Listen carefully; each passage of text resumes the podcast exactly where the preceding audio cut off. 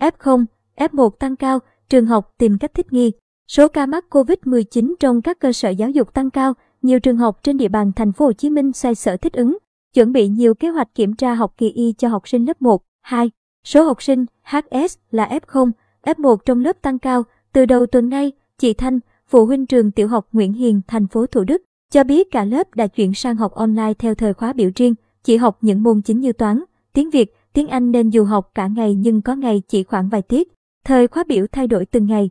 Chị Thanh cho biết thêm trong tuần đầu tiên, khi lớp con chị xuất hiện vài trường hợp F0 và ít F1, các thầy cô có trao đổi với phụ huynh để dạy online cho các bé vào buổi tối nhưng gia đình thống nhất cho con nghỉ luôn vì khi là F0, các con đã rất mệt.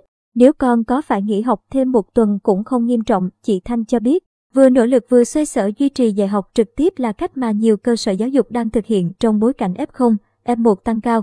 Phó hiệu trưởng một trường tiểu học tại quận Bình Thạnh cho biết thời gian này, thời khóa biểu có thể thay đổi từng ngày tùy theo tình hình. Chẳng hạn, trong tuần qua, một lớp có 46 em, có 5 em F0.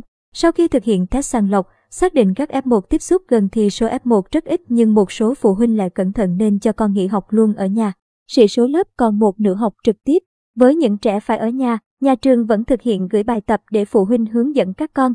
Trong trường hợp khi số trẻ ở nhà khoảng 1/2 sĩ số lớp, nhà trường sẽ hỏi ý kiến phụ huynh để tiếp tục duy trì học trực tiếp hoặc chuyển sang học trực tuyến hoàn toàn, vị này cho biết.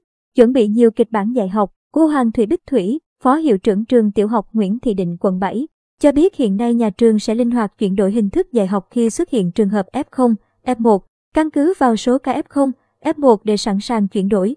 Chẳng hạn, nếu lớp có F0 và nhiều F1, các thầy cô sẽ gửi bài tập về nhà, các video hướng dẫn như giai đoạn học trực tuyến trước đây. Còn nếu lớp có ít F1, các thầy cô sẽ phát trực tiếp bài giảng trên lớp cho các em.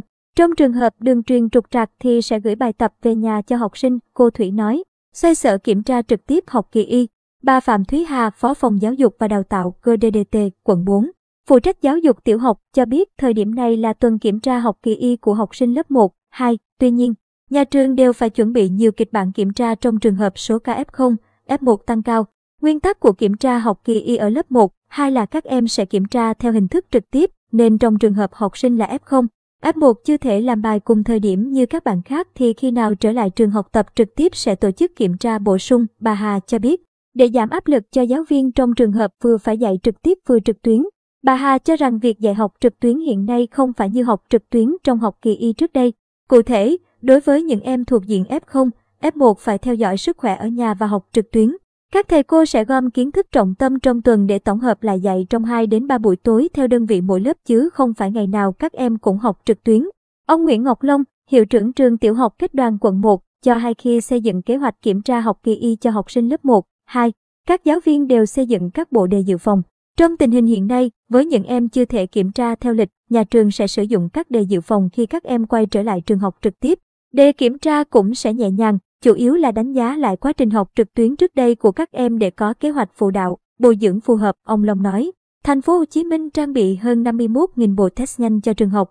Ông Nguyễn Văn Hiếu, Giám đốc Sở Giáo dục Đào tạo Thành phố Hồ Chí Minh, ngày 3 tháng 3 vừa ký văn bản về phân bổ bộ sinh phẩm xét nghiệm nhanh cho các cơ sở giáo dục công lập đợt 1 nhằm thực hiện xét nghiệm tầm soát ca nghi mắc COVID-19 khi dạy học trực tiếp. Theo lần phân bổ này, mỗi nhà trường được nhận một hộp 20 bộ test nhanh và sẽ được cấp bổ sung khi sử dụng hết. Tổng số test nhanh được phân bổ về các phòng giáo dục đào tạo và thành phố Thủ Đức là hơn 51.000 bộ. Các cơ sở giáo dục có trách nhiệm giám sát sử dụng đúng mục đích, đúng đối tượng, minh bạch và khách quan.